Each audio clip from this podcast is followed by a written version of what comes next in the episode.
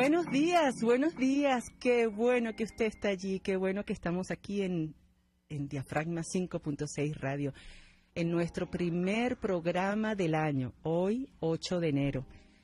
Gracias por conectarse a Radio Caracas Radio, la radio que se ve. Les damos la bienvenida a su programa Diafragma 5.6 Radio, la fotografía que tú escuchas, un espacio especialmente diseñado y pensado por y para la fotografía. Bueno, hoy tenemos, bueno, desearle principalmente feliz año y que todos sus deseos y proyectos, metas se materialicen. Eso es lo importante.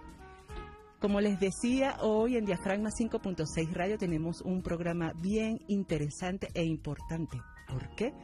Porque están nuestros invitados aquí en la cabina, ya. bueno, primero, Eduardo José Pérez, licenciado en Estudios Internacionales de la UCB, investigador independiente para hablarnos sobre el poder de la imagen en los conflictos internacionales a través de seis imágenes icónicas. También seguidamente estará con nosotros Silvana Trevale, referencia en la fotografía de moda, retrato, documentalismo. Y bueno, está aquí para conversar sobre sus tres recientes proyectos, eh, sus tres más recientes proyectos que, están eh, en boga, como Comadres, Pueblito Paisa y Gracias Infinitas. Bueno, eso lo tenemos aquí. También las tres fotografías en el revelado y aquí mucho más. Así que quédense aquí. Bueno, primero vamos a agradecer al equipo de Radio Caracas Radio, conformado en la dirección general de la estación, el señor Jaime Nestares, gerencia de producción Wilixa Arcaya, asistente de producción Rubén Áñez, en los controles José Tobar. Ahí está José. Bueno, y quien les habla y acompañará por esta hora, Mónica Pupo. Recuerden mi red social, arroba mónica.pupo en Instagram y en Twitter, Pupo Piso Mónica. Recuerden también las redes sociales de, del programa. Estamos en Twitter, Facebook, Instagram y YouTube, Diafragma 5.6 Radio. Así comenzamos con puntos focales. Para acercarnos y aumentar nuevos conocimientos para profesionales y aficionados. Puntos focales. En puntos focales, como les comenté, Eduardo José Pérez está con nosotros para abordar el poder de la imagen en los conflictos internacionales. José es eh, licenciado en estudios internacionales de la UCB, investigador independiente y locutor profesional de la UCB.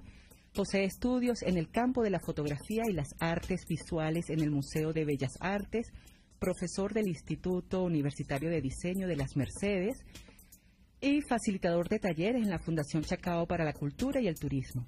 Adicionalmente, realiza rutas fotográficas por la ciudad de Caracas, se especializa en la fotografía documental y en la fotografía arquitectónica. Es director de estudio fotográfico y coordina el proyecto Participarte. Bienvenido nuevamente. Hola Mónica, cerramos el 2021 eh, y recibo esta sorpresa de que me invitas para el primer programa del año 2022, así que bueno, muchas gracias por la invitación. Gracias a ti por aceptar y ya eres parte de la casa. Ya te veremos seguidamente. Claro que sí. Adelante. Bueno, eh, la fotografía en momentos de conflictos, en conflictos bélicos, siempre es importante, ¿no? Porque una imagen tiene tanto poder que puede terminar convirtiendo a un victimario en una víctima, puede terminar convirtiendo a un ganador en un perdedor y puede terminar eh, transformando todo lo que tiene que ver eh, la visión de esa guerra o de ese conflicto de acuerdo a las personas que lo están viendo desde afuera, ¿no?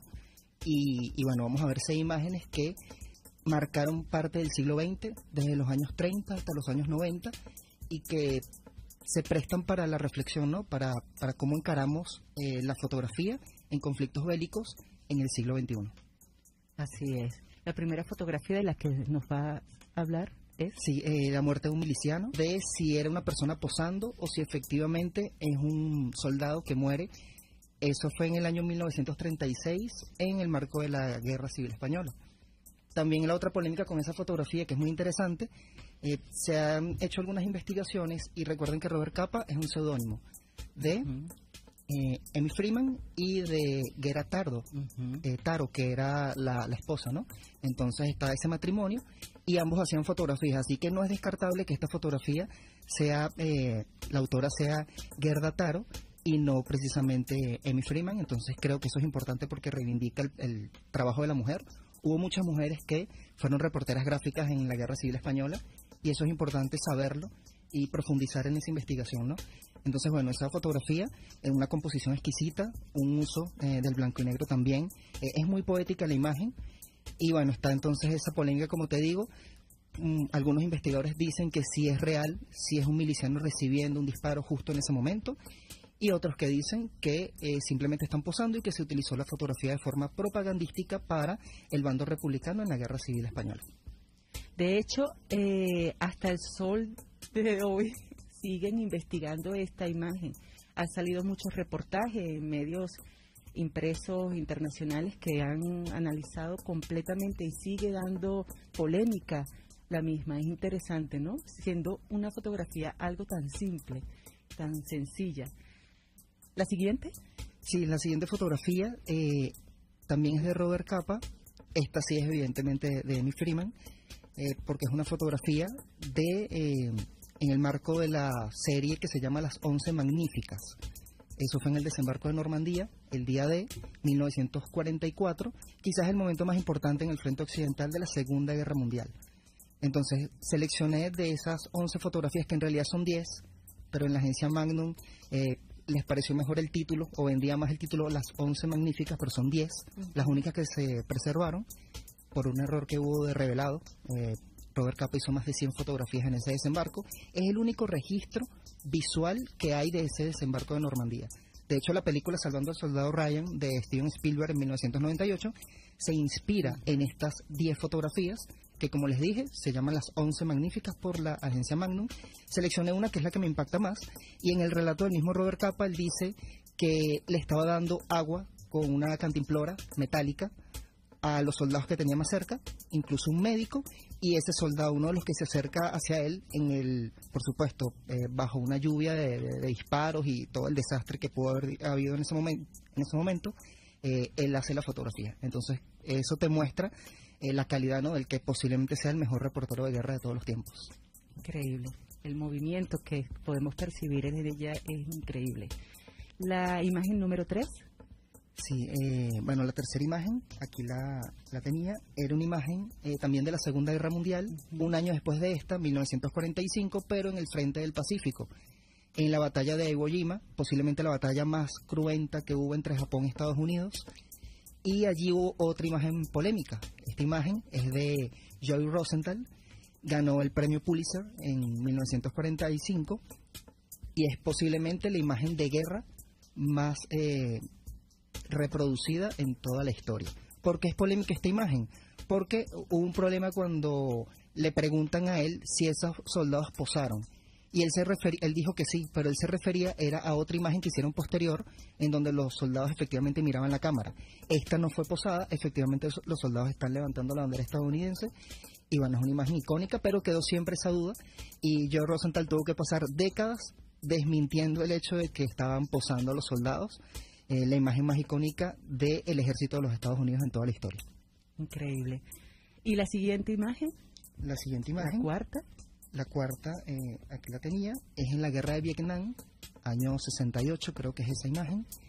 Eh, una imagen icónica porque lo que decía al principio, a veces un solo disparo, una sola imagen puede terminar llevándonos a pensar que un victimario es una víctima. En este caso, eh, un soldado de alto rango del, de Vietnam del Sur, que eran los que estaban aliados con Estados Unidos, da de baja, le dispara a una persona, aparentemente un civil, eh, norvietnamita, y, y, lo mata. Justamente el instante previo a ese disparo lo capta el gran fotógrafo de guerra Eddie Adams. Él años después se eh, arrepiente de esa fotografía. ¿Por qué? Porque él siente que al teniente Loan, que es el que dispara, le, destruyó la vida con esa fotografía. No era un civil al que él le disparó, era un criminal de guerra de Vietnam del Norte, del Vietcong, y justamente en esa refriega, en la toma de Saigón, por supuesto, donde ya las, leyes no, se respetan y donde todo es un desastre, bueno, se da esta situación. Y bueno, este eh, vietnamita, el que dispara, Después sufrió boicot comercial cuando montó un negocio, creo que en Los Ángeles, creo que él vivió en California o, no sé en qué parte de Estados Unidos, estoy casi seguro que en California. Él recibió ese boicot y nunca pudo descansar. Y una vez que muere, en el 98, Eddie Adams eh, hace una campaña para reivindicar eh, la memoria de este soldado eh, survietnamita que, bueno, se vio enfrentado a esta situación, una imagen icónica, de las más icónicas de la guerra de Vietnam. Y es una imagen que, bueno, a mí me, me, estremece y, y, hay una secuencia de, de todo el, De hecho, Adam, creo que leí, no esperaba, él pensó que lo estaba intimidando, pero no esperaba que le dispararan, pero le disparó. Y, y, y de, de, hecho, el teniente como Adam después se hicieron amigos y fue todo este proceso que acabas de mencionar. Muy interesante esa imagen, muy interesante. Sí, también es importante el tema de la curaduría, porque Eddie Adams envía las fotografías, pero la selección de esa imagen en específico que se reproduce como la pólvora, que fue muy famosa y que, digamos, propició que los movimientos pacifistas eh, se colocaran en contra de la guerra de una forma mucho más decidida, eh, no fue prácticamente decisión de Adams eh, lo sobrepasó la fama de esa fotografía, que como te dije ganó el premio Pulitzer en ese año. Sí, sí. La quinta fotografía. Ahora venimos con dos fotografías para terminar a color. La primera es una de la Guerra del Golfo Pérsico, año 1991, de eh, el admirado Steve McCurry, fotógrafo legendario de National Geographic. Para los que no tienen mucha referencia de Steve, bueno, él hizo la fotografía de uno de los retratos más famosos de todos los tiempos, la portada más famosa de, de Nat que es la, niña afgana. ¿no? Entonces esa fotografía del año 84 creo, eh, es para que tengan una referencia de, de, quién estamos hablando. Entonces este fotógrafo, Steve McCurry, cubrió como corresponsal de guerra la, la, el conflicto bélico del Golfo del año 91 para poner en contexto, en, esa, en ese conflicto las tropas iraquíes al mando de Saddam Hussein invaden Kuwait y se arma una coalición internacional liderada por Estados Unidos, el Reino Unido y países como Arabia Saudita. Una coalición mucho más amplia que la de la guerra de Irak en el 2003. Y bueno, está esta hermosa fotografía en medio de ese caos en donde hay tres camellos, entonces bueno, utiliza los tres elementos, hay un contraluz bien logrado, utiliza la ley del horizonte, entonces en medio de esa presión, en medio de ese peligro al que se está exponiendo, él logra componer, eso me parece fantástico. Y eso, ese fuego que se ve allí no es una explosión como parte de la guerra como tal, sino que las tropas iraquíes cuando ya están derrotadas salen huyendo de Kuwait, pero antes queman los pozos petroleros.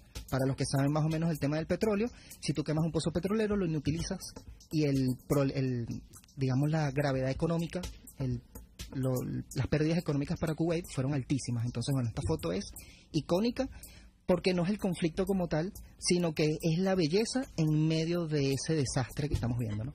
Así es. Y para finalizar, nuestra sexta fotografía icónica. Bueno, otra polémica, creo que la más polémica de todas, es la, una fotografía del año 93 ganó el premio Pulitzer un año después, año 94, es de mi admirado Kevin Carter, fotógrafo sudafricano.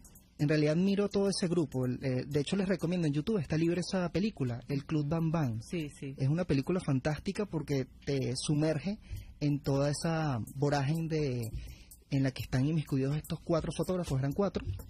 Creo que había un brasileño en ese grupo.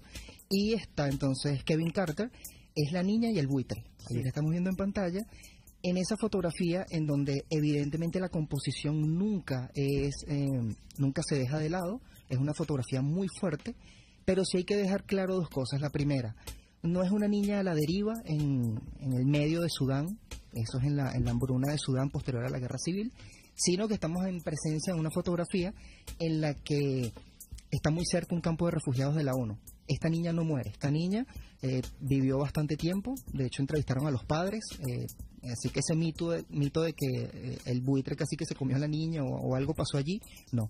Y esa fotografía inició una escalada de depresión para el pobre Kevin Carter. De hecho, meses después se suicida. No fue propiamente por la foto porque él ya venía adicto a las drogas, había tenido problemas con la pareja, problemas con los trabajos en donde estaba, pero claramente la presión a la que fue llevado por esta fotografía, en donde muchos eh, periodistas incluso lo criticaban, decían que porque él no salvó a la niña, porque él era el fotógrafo era otro buitre, aparte del que salía en la imagen. Y yo creo que queda bastante claro que si esa fotografía no se da y no es lo famosa que fue en el año 94, el mundo no hubiese visto Sudán del Sur Así y es. toda la hambruna que estaba allí. Entonces el poder de una imagen y al final fue positivo esa, esa fotografía. Magnífico, Eduardo, de verdad que bien interesante y hay muchas más fotografías actuales que nos hablan muchísimo de esa de ese poder eh, de, en la imagen de, de los conflictos, de la guerra, de, de los desastres que están sucediendo en la actualidad. Te agradezco muchísimo que hayas estado con nosotros para compartir este tema, como te dije, tan importante. Sé que vas a estar mucho más con nosotros porque queremos compartir todo tu conocimiento a través de Diafragma 5.6 Radio. Vamos a hacer una pausa y a regreso continuamos con Diafragma.